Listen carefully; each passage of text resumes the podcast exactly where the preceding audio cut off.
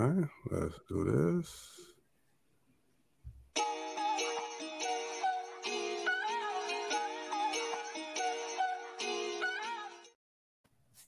What's up? What's up? Welcome to the Minding My Creative Business podcast. My name is Shy Speaks. And I am Ron Ironic Lee Jr. And today we have a guest with us. We have Miss Lorraine Kamesha, who is a serial creativepreneur. Um, she has several businesses, one being a uh, a writing business for college students. She also monetizes her content creation on social media, IG, Instagram, things like that. Um, and she is a business coach. She is uh, formerly one of my business coaches, actually my first uh, business coach. So um, that's how I would introduce you, Miss Lorraine Kamesha. But I want for you to be able to introduce yourself. How would you introduce Lorraine Kamesha to the world? Well, thank you, Ron. I am Lorraine Kamesha, and I am actually a viral marketing strategist. So I teach up and coming content creators how to monetize their following so that they can make more money on social media. So I don't believe in just, you know, posting just a post. We post them for a purpose, and that purpose is to pay our bills. Yes, yes, I love it. I love it. I love it. Um, okay, so you said you a, a viral strategist. Say it again. A viral marketing strategist. A viral marketing strategist, right? So those people who are content creators, right? You're showing them how to okay, how to monetize this, right? We're not just doing it because once again, we know it's called social media, right? We use it socially. but we know that these platforms are not social platforms. These platforms are marketing platforms. Right, so, exactly.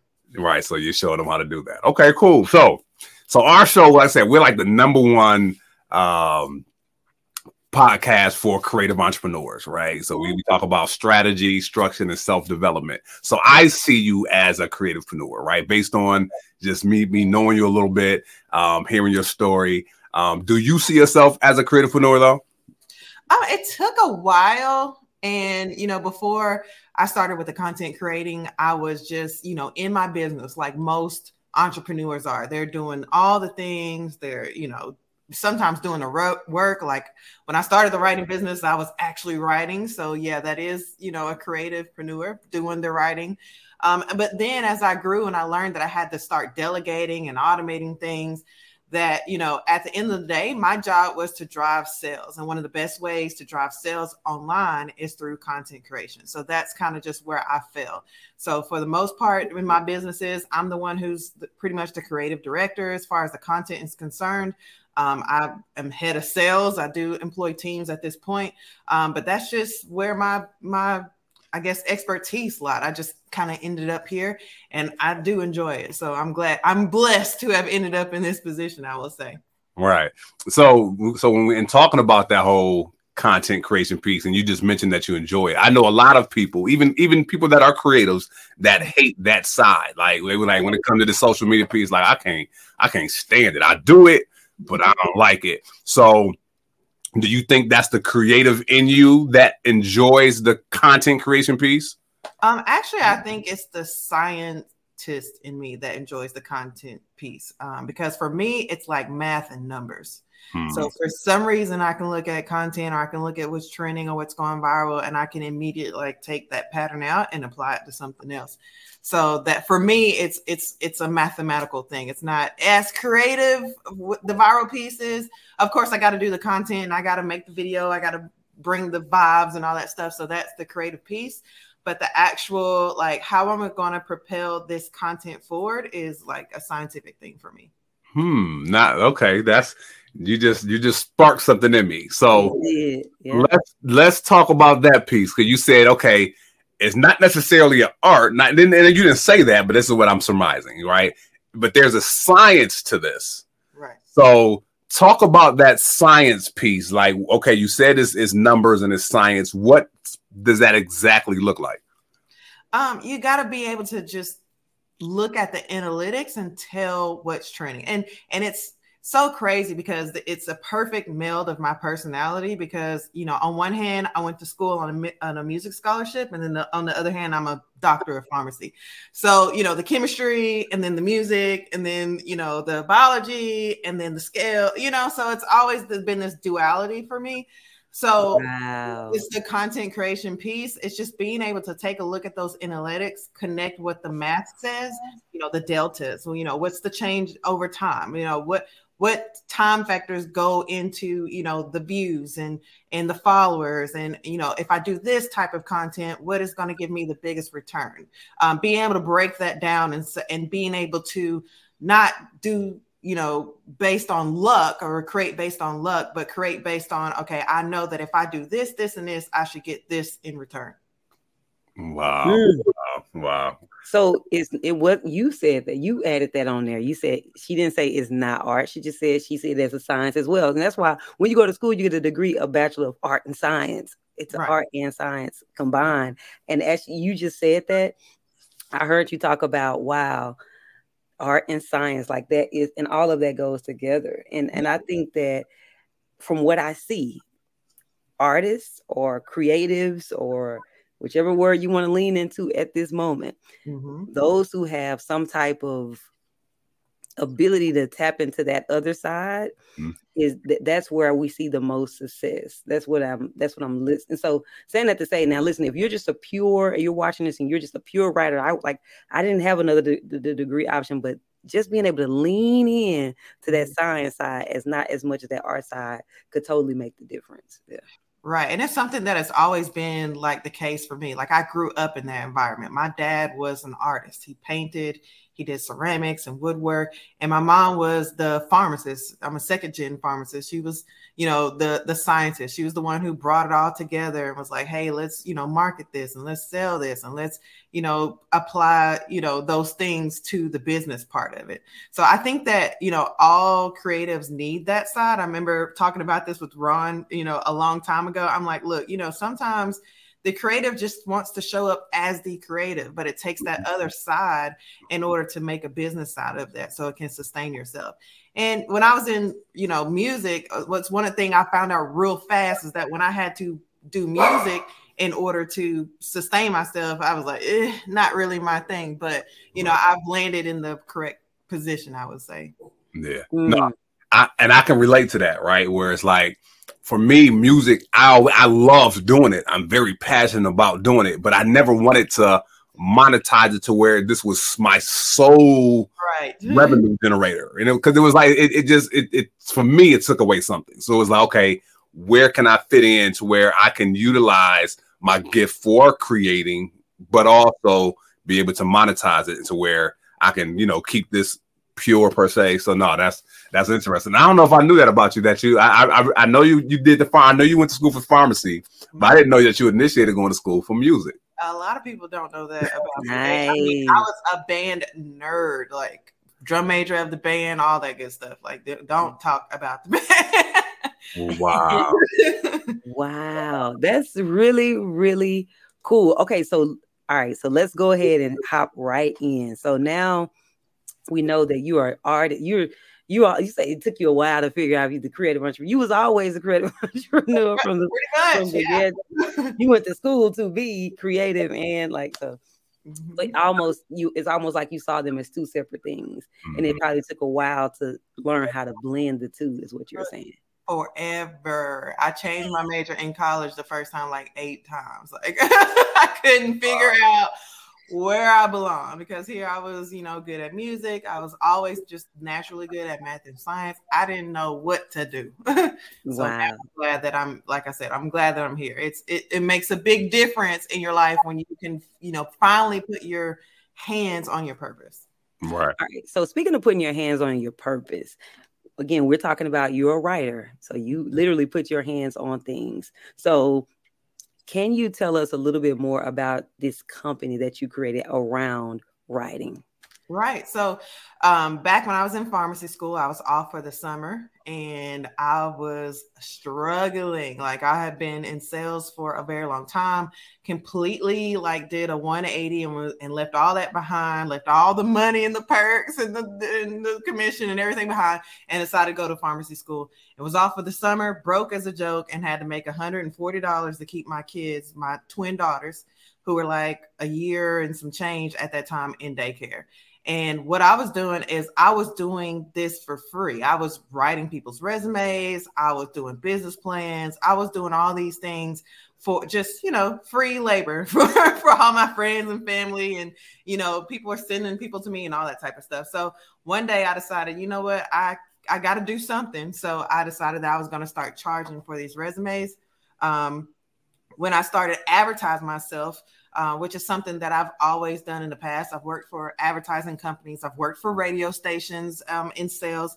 I started advertising myself in the business just kind of like took off. In about a month i was making like $1500 a week um, and then i had to figure out how i was going to sustain that and go back to school. So um, that's where the company was born. At first it was just a one woman show um, because like i said it was just a hustle. I was just trying to make a you know $200 max to keep my kids in daycare and pay for gas.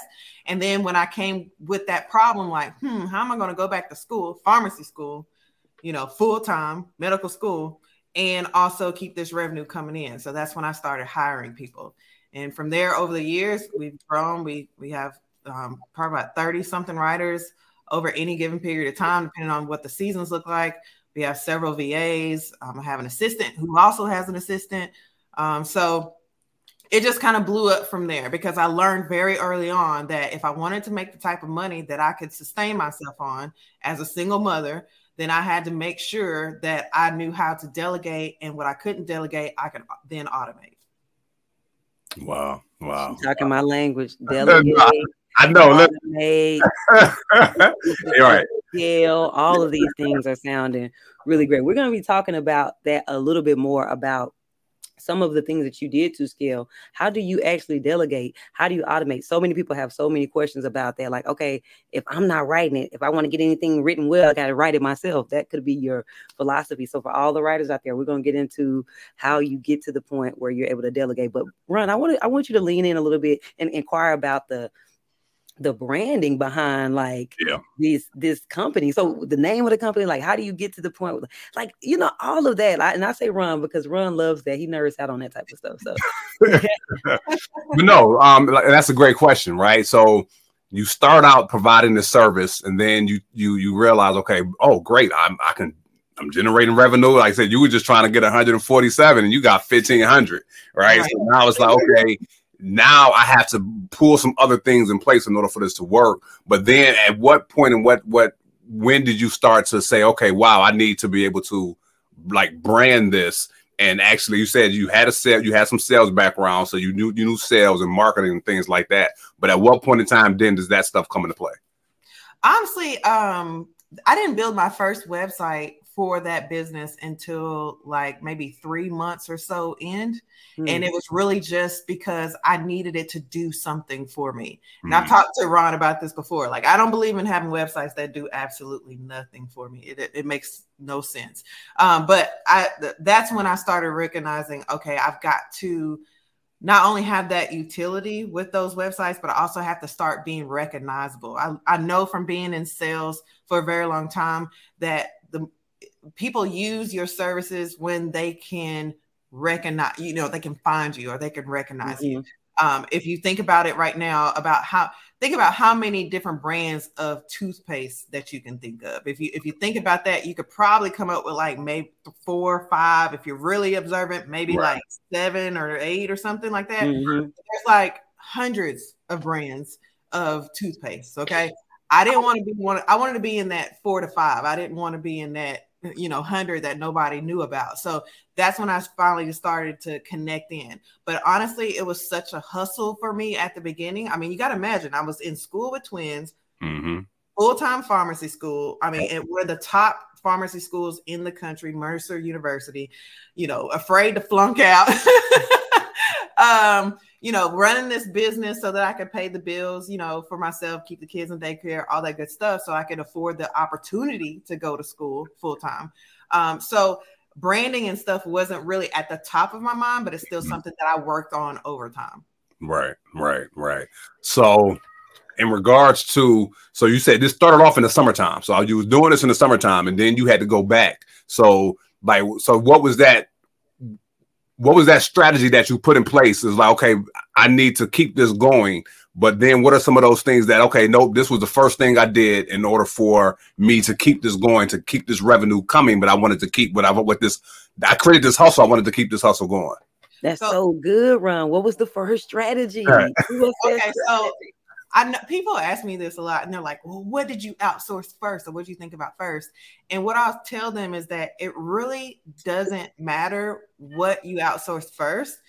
The key is that you are replacing yourself. Mm-hmm. So whatever it is that you're doing, and it's taking up the most of your time, then you replace that with something else, whether it be hiring somebody or automating something. So for me at that point, because I was writing all these papers myself, like I was literally, you know, 15, 20 papers a week. And I'm not talking about 15, 20 pages. I'm talking about projects that could be eight pages or 10 pages or three or four pages. So I was sitting there on my couch really for the whole entire summer, just typing away.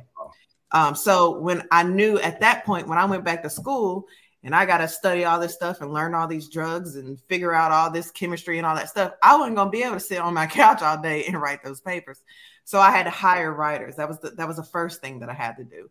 Um, then when I hired so many writers and I started expanding, I had maybe 15 writers that were all over the world, and I mm. had an American based um, customer base. Okay. So that means if you've got writers over across the globe and you've got customers over here and you're the only person that's in between them then you're working 24 7 okay mm. so then i had to start outsourcing management of the writers so i kind of built my own in-house agency that way so i hired somebody they take care of uh, you know the writers they do all that communication um, so that was the se- the the second thing that I had to do. And then when I did that, I realized, whoa, wait a minute, I'm still in between all these people.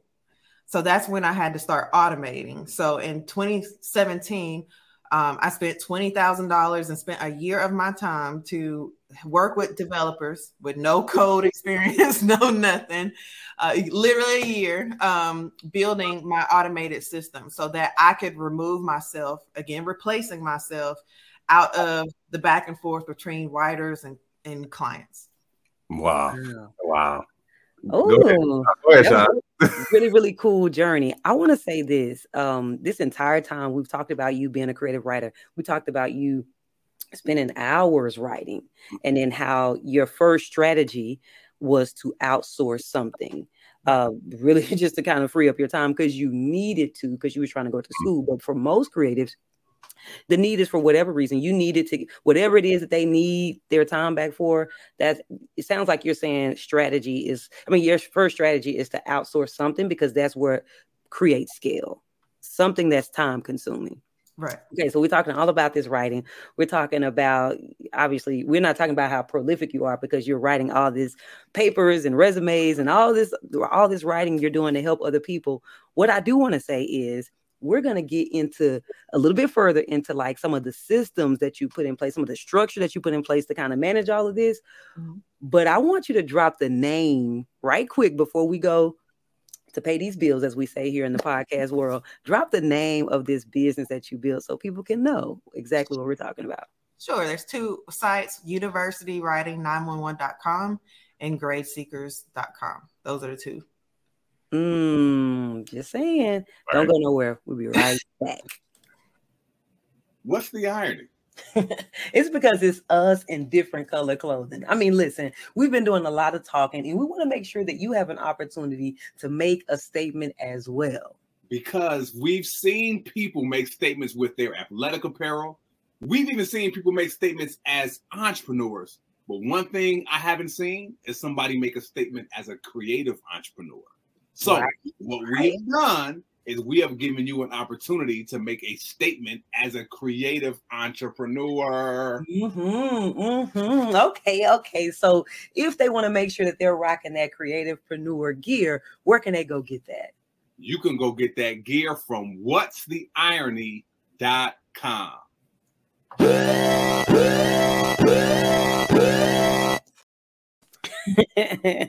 okay, when we say we're playing these bills, a lot of times people think we got some kind of sponsor. No, you are the sponsors. Those of you guys who are creative entrepreneurs who are watching this, who need some gear that they can rock to actually let people know that you're a creative entrepreneur. Yeah. awesome, awesome. So no, like you in the first half, you've you've definitely let us in on a lot, right? Um, and that piece as far as the you wanted to replace yourself as the writer so that you can scale because like listen i can't keep doing this right? I need somebody else to do that. Now a lot of this i want to know like the mindset kind of behind that because the average person not to know that they need to do that. The average person i don't like what how did you come to those i know it's like okay i'm going back to school but i want to know mindset wise what, what what was going through your mind in order to come to that? Like, is there was something from the past that you knew, or yeah, where that come from? Because I wouldn't have thought of that. So again, it's the math for me. So I've always been somebody that is real focused on the numbers, and and it's just natural for me. But also, when you've been in sales for as long as I had been by that point, um, you know, you're always looking at the run rates, you're looking at the percentages, you're looking at your close rate, you're you're looking at all that stuff. And and I guess I just came into my business with that. Okay. So, uh, and I've done this before um, on some of my lives and on some of my, um, you know, masterminds and stuff like that. But I talk about the the difference between doing everything yourself and then outsourcing. So the math works out like this: if you have a job or um, let's say something that you can do for somebody else and you charge a hundred dollars, right? Mm-hmm. And at capacity, meaning that you cannot do any more you know, for whatever reason, you can only do like 20 of those a week. If that is the case, then you can only make $2,000 per week, right? However, if you hire five additional people who can do exactly what you do, and they can each do 20 of those same jobs, and you charge um, $100 for that job, then you're looking at what ten thousand dollars, I believe it works out to be a week, and you pay them, let's say, fifty percent of the job. Then you just took your revenue from 2,000 to five thousand dollars a mm-hmm. week, and you removed yourself from having to do all that work. So for me, the math just always made sense. I needed to know that I was going to be able to pay my bills, still go to school, my kids were going to be taken care of, and that I could still, you know, live a, a comfortable life. Because one thing I don't like to do is struggle. and listen, the math definitely have to has to math if you don't want to struggle. She says the math is is definitely it's, it wasn't math, and if you're just you, so I, am being silly because that's what they say out here. The math is not math, and the, listen, the math no. the way you just math it really makes sense. I'm yeah. still doing 20 papers or 20 whatever it is that I'm doing. I now do. I've like brought in way more people because I have these other people that are doing it as well. I increased my income, but I had to share the income with the people who are helping me do it. But I'm making more without having to do more. It doesn't Ooh. matter. I mean, one year we went viral on TikTok with my business. The first video I posted on uh, TikTok of my business, the writing business, and we went viral. And at one point, we made up to twenty-seven thousand dollars in a week and I was writing like a check for 13,000 of that to my team. Do you think I give a damn if I got if I'm making fourteen thousand dollars a week and I got to write a check for thirteen thousand a week? I don't. You can have the check. Everybody, everybody, can eat. I don't care. I was sitting, you know, taking care of my babies. I believe no, I wasn't pregnant at that time, but you know, I was chilling with my babies. We are homeschooling. I was right. doing what I do. Yeah, no, and, and I heard it said that they say that ten percent of a watermelon is greater than 100% of a great. That's true. And, and we have to develop that mindset as entrepreneurs. So where it's like, it's okay to split the pie, especially once again, if I can get a bigger pie, right? right Right. I would never be able to make $27,000 a week on my own. Back when in 2013, when I started the business, mm. I was doing all the work. My max was probably about $1,500, maybe, maybe about double that because my prices were a little bit different back then. You know, that whole thing where you don't realize what your worth is and you undercharge and all that. Mm-hmm. I had to go through that too. Okay. but once I got over that, I still wasn't going to be able to make that type of money. It's just impossible. Yeah. Wow. You know, and honestly, so Ron, you were asking about the mindset, and the mindset is really you, you talked about it being math, and I loved the simplicity of that because sometimes when we talk about mindset, we're thinking like, what do I need to tap into, and what do I need to listen? Just do the number. So I love that. That that's really really cool. I love it. I think um okay, so oh, I have so much that I want to inquire about with, with you with this business. And um, so the first thing, Ron and I are using this terminology that, so that you can scale, but you really weren't trying to scale as in grow the business. You were really just trying to get your time back so that you can apply it somewhere else, which right. is technically scaling. So if, if for some people that just start right there, like just just get your time. Don't worry about trying to. I'm gonna try to bring in all these. Just figure out how to get your time back, and that will help you scale. Just, just keep it simple. All right. So now we talk about you talk about bringing on these other people. You mm-hmm. said five other people. Back in your case, right, with a writing company, if we bring on five other writers, what? Okay, there has to be some type of structure or some type of system or something that has to be in place that allows you to then communicate to these other writers that hey i had you became a conduit right but what needs to be in place for a person or what do they need to do before they're able to even delegate something out and outsource stuff yeah, I mean, the communication piece has to be on point. So that was probably one of the first things that I set up. Like, what are we going to do to be able to communicate with, with each other? Mm-hmm. Especially since the majority of my team was, you know, based overseas or whatever. Like, how are we going to communicate? And that can bring a huge like issue. It, it could be a huge barrier, especially when you're working with people overseas. Number one, how are you going to do it? Like, what is going to facilitate that? As far as you know, is it by phone? Is it by text? Is there a platform that you're going to use? But also cu- culturally, because there are cultural differences that you have to deal with when you're dealing with people who are from different countries. You know, be me being a woman and dealing with people. You know, some of Iran, Iraq, you know, Kenya, uh, India, and all the other stuff. They didn't really take too kindly to me, you know, being the boss and giving them, you know, ordering them around or whatever at first. Um, but you got to kind of get over that. So I would say that that communication was like the first system and process that I had to put in place. Okay. okay. so go ahead, Ron. Go ahead. No, I'm just gonna ask you. So, if you don't mind us asking, what specific tool do you use for communication? Because we know we know it's a plethora out there, right? Um, I know me and Shy use Slack, and there's some things like that. But what what what tool do you do you use? So I started off with Asana, which was weird. Sometimes I go and I take you know, so I coach other business owners that are doing the same thing that I do. And, and I'm like, hey, if you want to do this, here, look at it. It's a little convoluted, but it worked better than what you're doing now. Um, so, uh, but if not, I do use Slack. So we have multiple channels. We have a channel that's just for you know writers, and we also have a channel that the writers and the the customers can communicate with each other. That's for one business, and then on the other side, um, the platform that I was talking about earlier has a built-in type of communication piece. Okay, right. You said it, the other type has to do with the communications. What's the, what's the last thing you just said? The the platform, and where I talked about building that custom platform that I had to oh, build, it, okay. it, it includes um, a communication piece. So um, we use that there. Okay, got you. Something custom. Okay, so uh, when it comes, see, customization. All right, so this is, I like that you said that. So, number one, there should be a go to system that you can probably find that works for you. Mm-hmm. Maybe it's weird, but then you may have to like build out something custom for whatever it is your creative business is wrapped around. So I like that that uh, that idea, and it, it's probably going to be a both and, not an either or. For some mm-hmm. things, you can use this, but for some stuff that's specific to what you have going on, you guys may need something different, something specific. So really good advice there. All right, so we okay, go ahead, Ron. You got something? No, no, it's on you. Okay, so okay, so we use Slack. Slack is this way for you and the team to talk. You create channels specifically so that when we're in this channel, we're talking about this specific thing. And then, of course, um, as it relates to probably like collaborative writing or probably something like that, we have another custom piece. Right. Um, okay. All right. So now when you first want to, when you first decide to outsource something and you're trying to delegate, first got to get the communication piece. All right. So now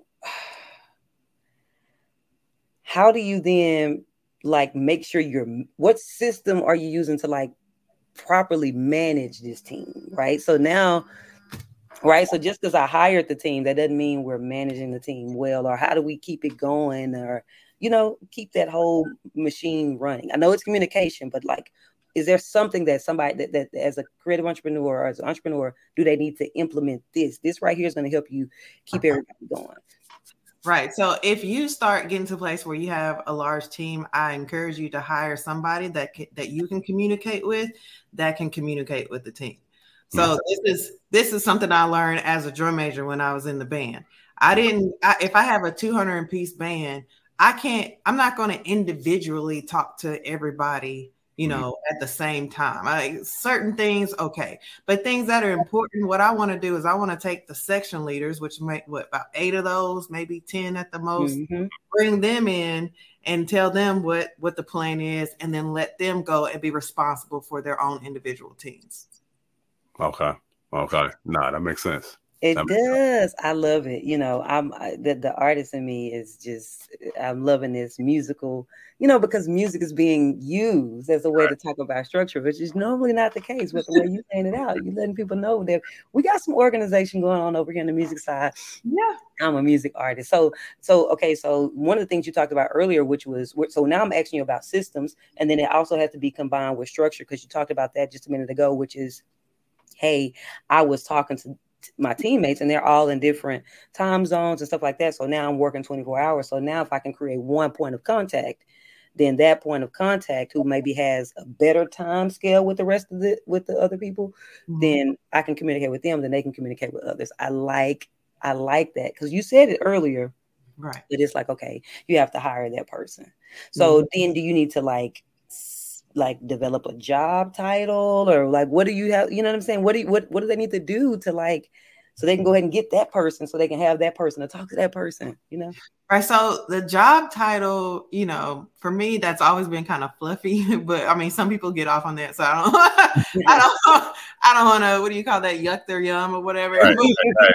the main thing you got to do is empower them to make decisions. So mm-hmm. they know exactly what to do in certain situations uh, we still use Asana for that. So we have a list of S, uh, you know, SOPs. If this happens, then we do this. If that happens, then we do this. And mm-hmm. anything, to, anytime something new comes up, then we go back. We after we solve the issue, we go back.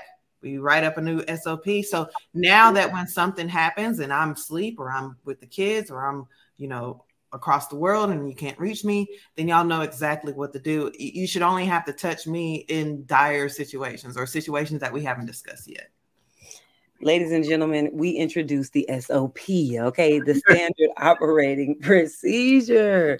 Right. You just you really giving it to him right here. No, listen, that's what I said. That's why I'm like, we got to get on the show because she is, you know, when it comes to delegation, automation, and, and, and all that, like, yeah, so when I say we introduce the standard operating procedure, she said the SOP. So the SOP for some who may not know is the standard operating procedure, which is a set of instructions that we use within our business to be able to communicate what happens in any given scenario. Right. So that's why she's saying. So if that's there, then we don't need to contact me the the person who's the founder or the president or the initial person who they won't have to if you actually have it listed out on this is how we handle this thing. When this person comes in through payment this is what happens from here here here. If you run into this scenario we do this. If you run into that scenario we do this. And she gave the tip on not only do you need to have the standard operating procedure so everything that you do should be written down but also go back in and update the stuff as issues come up because like right issues will arise now this will happen so now ahead. how do you know because once again the average creative let alone creativepreneur even entrepreneurs they're not going to know that they need a sop they don't even know what an sop is for some people right so mm-hmm. how did you know that okay i need these sops in place Um, so at what point in time did you know that you need them? And then how did you know how to actually create one? Because I'm tired. I was tired and I was burnt the hell out. So I was like, um, you know, I'm a problem solver. And, and I've said this online before, and I think I've talked to you about this, Ron. Mm-hmm. As a business owner, your job every day is to wake up and solve problems. Right. If you're the type of person who runs away from problems and and you know gets defeated every time they run into an issue then you're going to really struggle as an entrepreneur because that is literally your job okay? So when you remove yourself from doing all the work you remove yourself from working in the business and put yourself in a position to working on the business and when you have all these teams your job is to make their job easier so that they can output as much as possible. So when I ran into this problem, I said, wait a minute, I'm tired, I'm burnt out. I'm not able to hold up my end because I do have a job. You know, my job is sales and marketing, content creation, the creative stuff, the systems, making sure the automations and stuff are tested and working properly. So I do have a job. And if they are constantly just bombarding me with all these things, then I can't do my job. And if I can't do my job, they can't do their job, then the whole system falls, right? So I knew that I had to document this stuff, write it down so that and make it easily accessible for them so that we're not, you know, having what they call in science and chemistry the rate limiting step. You know what I'm mm-hmm. saying? What what part of the process is going to be the rate limiting step, the one that's going to slow everything down, you know, before the output can actually occur. Wow. Wow. Right. Come, y'all better lean in on this science and math. She letting right. you know it'll help you in your business. Right. What is the bottleneck? Is what we call it in the operations exactly. world realm. What is uh, everything is flowing through the conduit smooth, and then all of a sudden something is slowing down. Where it's slowing down, you need to start writing some writing some SOPs about that because we don't want this to be a slowdown anymore. We want to open this back up so businesses can continue to flow. I love it. I want to say this: you guys are listening to um, someone who started the university writing 911 or university yeah, right. so, so we told you about that. But and we're asking all these questions about, hey, what about this? Or can you tell us about that? What system do you use here? But there is another business that you have that actually helps other writers, creative writers who want to start their own six-figure mm-hmm. writing agency right? Can you want to let's talk about that a little bit? Because I, I, think we should drop them a link so that those who are listening, who are writers, are like, this is sounding good now. I know how to ask I, I it's not just limited to writers, though. It's not just limited to writers. Like, oh, see, no, no, no. So this process, actually, I found just by trial and error on my own, applies to a bunch of different bits, service-based businesses. Mm-hmm. Um, so I've started um, a mattress removal service, um, a local services. I work with a local roofer in the area, and we apply this to his business, and I make residual off of that. Um, I have uh, cars, a couple of SUVs that I'm renting out.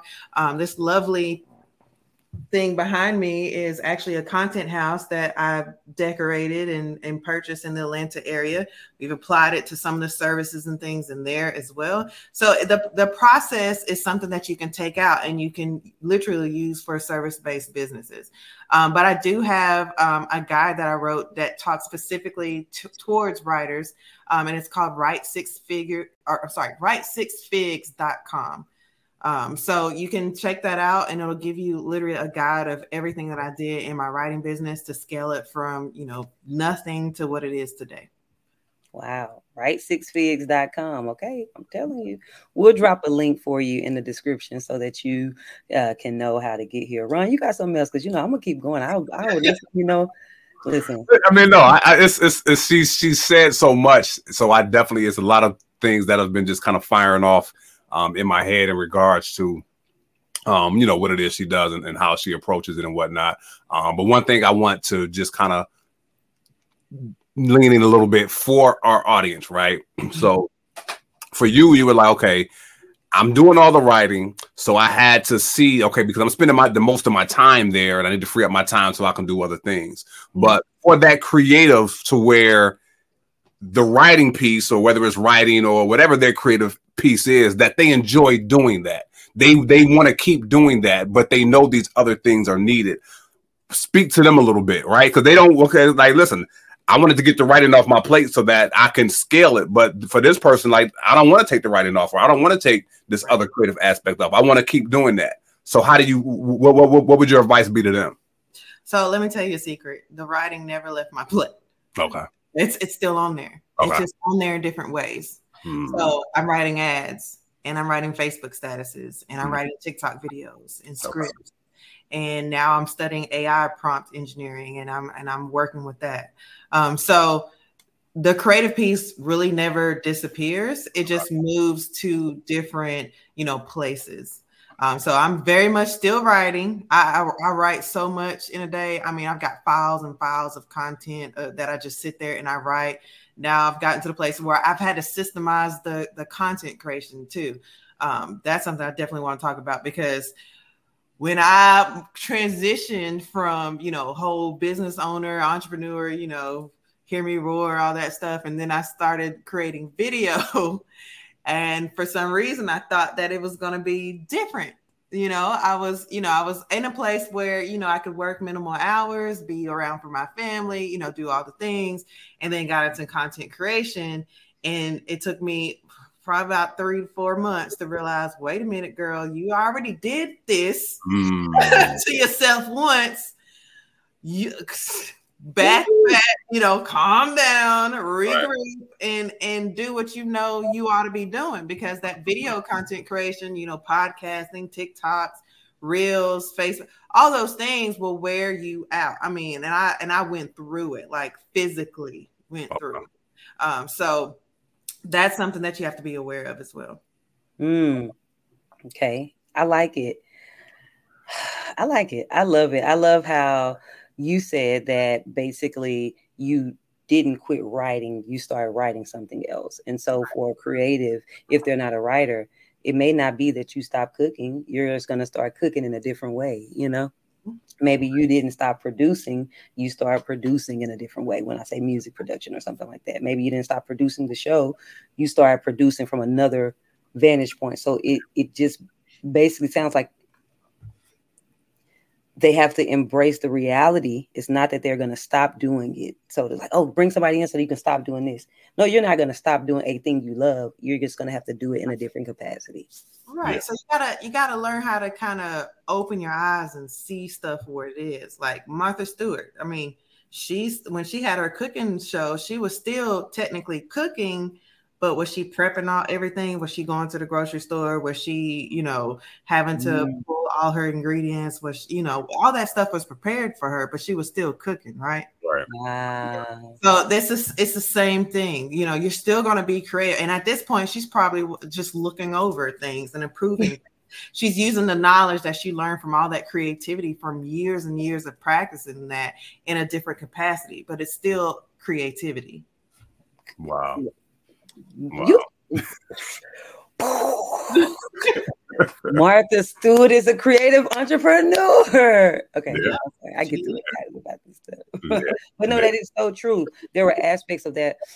I like going to the store. I like cooking the food. I like doing. Okay, you like all. You really like cooking, but you don't have to go to the store. Or you like, you, right. you, you know, there's some part of it that someone else can do without you having fear that the ball is going to be dropped. I want you to speak to that real quick because I see that outsourcing is very important to you to develop, mm-hmm. whether it's a writing agency or any agency model, you have to begin to embrace outsourcing. Number one, realizing you're not going to have to let go of the thing you like to do, you're going to get to still do it. But what about people who struggle with like the whole idea of, man, the ball is going to get dropped, or I'm going to lose like control Quality. of where this thing is going? Okay. So one thing you had to get comfortable with when you stop doing all the work yourself is now you take off that doing hat and you move into a trainer position. And I think that's what most people drop the ball at is that they believe that people should come perfect people should come to you know into your space knowing all the things knowing your systems and processes knowing how you like things done and that's just not the case so you have to learn how to communicate, train people, develop people. You really start to pour your knowledge into other people. Okay. That's the first thing. And then the second part is how arrogant do you have to be to believe that you are the only one that can do a job the way that you do it or as good as you do it? That that is one of the most arrogant things, the most and one of the biggest limiting beliefs that I've seen literally crack people down. I've seen people not allow people to help them or do things for them because in their mind, oh, nobody's going to be able to do it like me. I don't care if you do it like me or not. Is the result going to be the, the, same or better? If so, move forward. That's that sounds good to me. Right. yeah, so no. go ahead, Ron. Go ahead. No, no, go ahead. Well, go ahead. I was going to say um, that that part was very important when we talk about delegating and outsourcing to realize that when I outsource, I am not just outsourcing a task right. because then I'm gonna create somebody who can just hopefully follow my way. But when I, I when I delegate the like the full like responsibility you're like you, you de- delegate the authority and there you give them the authority to be empowered means that you kind of have to not train them to do it your way you have to train them to be empowered which is another word that you said like you are going to have to, yes, they're going to be able to do it, but you have to do some form of training as well. Because it's one thing to give people to make other task makers, and it's other people, you're making other people leaders, and they can lead that thing without you having to lead it you know the entire time because they have the authority to lead it why do they have the authority to lead it they already had the know-how how which is why you hired them and then you train them not to make them a follower and do it your way.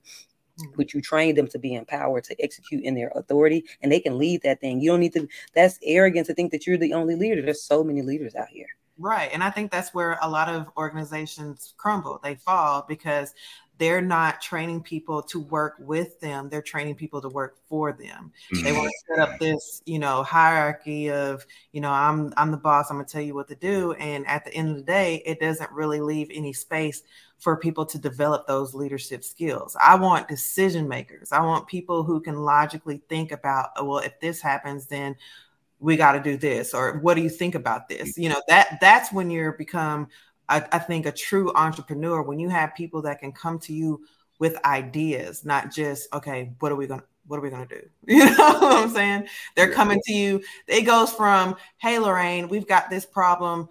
What, what next to, hey, Lorraine, we've got this problem. I think we should blah, blah, blah, blah, blah. What do you think? Right.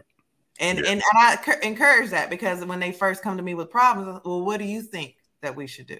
Right. What what in your experience have you have you seen this before? Have you ran across this before? What would you do if you were in this position? So that now we're having a collaborative effort and not just you know feeling like somebody's telling what to do all the time. Yeah. Yeah, yeah. listen listen. I want us to keep going but you know it is we, we are at the the point of the show where we're going to wrap it up right? But this has been um, a phenomenal interview. You've given so many uh, gems and jewels. And I'm hoping that you guys are listening to what was shared. If you if you need to go back, go back and listen. Make sure you taking notes because she was definitely dropping some some gems and jewels on how how how you can effectively run and grow and sustain and all these things in your creative business. So yes, no, thank you for your time. We're gonna have to have you come back because I, I do want you to talk about that that content piece, right? I, I think that media piece. Yeah. one gem. Wait, wait, you got time. Okay, drop one gem. Just give me one something from you. Say you want to talk. Give me one something. Just a nugget. Just a teaser um, for the part two.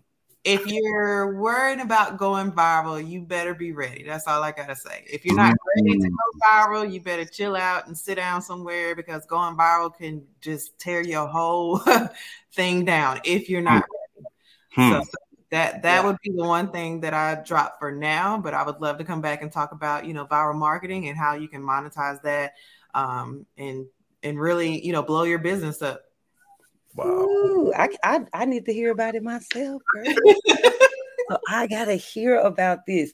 One other thing, I like to give a hardcore data when we have someone come on here on this show. It's because they have achieved six, seven, and even eight figure type of success. And they know what they're talking about because they've done it. And we're trying to follow and implement in their, their, their steps. Those of us who are emerging creative entrepreneurs. Mm-hmm. Talked a lot about outsource, outsourcing, hardcore data. about how many people would you say that you have uh, hired to be able to outsource tasks to? Just a number. Mm, let's see. And this is correct because you asked me earlier, like, how many businesses you have? I'm like, oh, I don't know. um, so I have um, three assistants, uh, one writing manager. I have five um, writers who work specifically on larger projects, and I have um, about 15 writers that I have working um, on the smaller projects. So that sounds like what about 20 for that? Um, then mm-hmm. on the content creation side, I have uh, a video editor, and I believe that's it. Most of my stuff on content creation right now is mostly um, automations. There's a lot of different tools that you can use for that. Wow. Wow. Y'all, this is about 30 people that we just, you know, so this is not something that she's just saying in theory. This is a reality and things are getting done. So don't worry about it. It can get done with or without your hand being all the way on it. Mm-hmm. Speaking of being hands on and writing, y'all clap it up for Miss Lorraine. oh my gosh, you gave it to us. Uh, while I'm saying thank you uh well i'm saying clap it up for you i'm saying thank you for being on but ron i want you to thank anybody else that needs to be thanked as well um, once again, I, I thank the listeners. I think each and every listener that is listening to our, our our podcast that are that are following us. Please like, subscribe, follow, share if you are gaining any value from this podcast. But that's and I will be remiss not to thank you all because once again, you all are the reason why we are here. So, thank you. Thank you. Thank you. And also, please, please head over to the website, uh, MMCB uh, podcast.com and there you'll be able to join our creatives corner community which is both a group as well as a newsletter to kind of keep you going in between podcast episodes so we want to stay in touch with you as well and wherever you are listening to this podcast, at, drop us a review. We want to hear from you as well. So, thank you so much for tuning in. Before we get out, I like to do something with all of the listeners. I want you to repeat this mantra with me so that we can actually be further empowered in our creative entrepreneur journey. Y'all ready? Let's get it. Let's go. Say this out loud. All it takes. All it takes is intention. Is intention. Consistency. Consistency and laser focus to and mind laser, my creative business. And laser focus to mind my creative business. Okay. all right. And on that note, we will see you all later. Peace.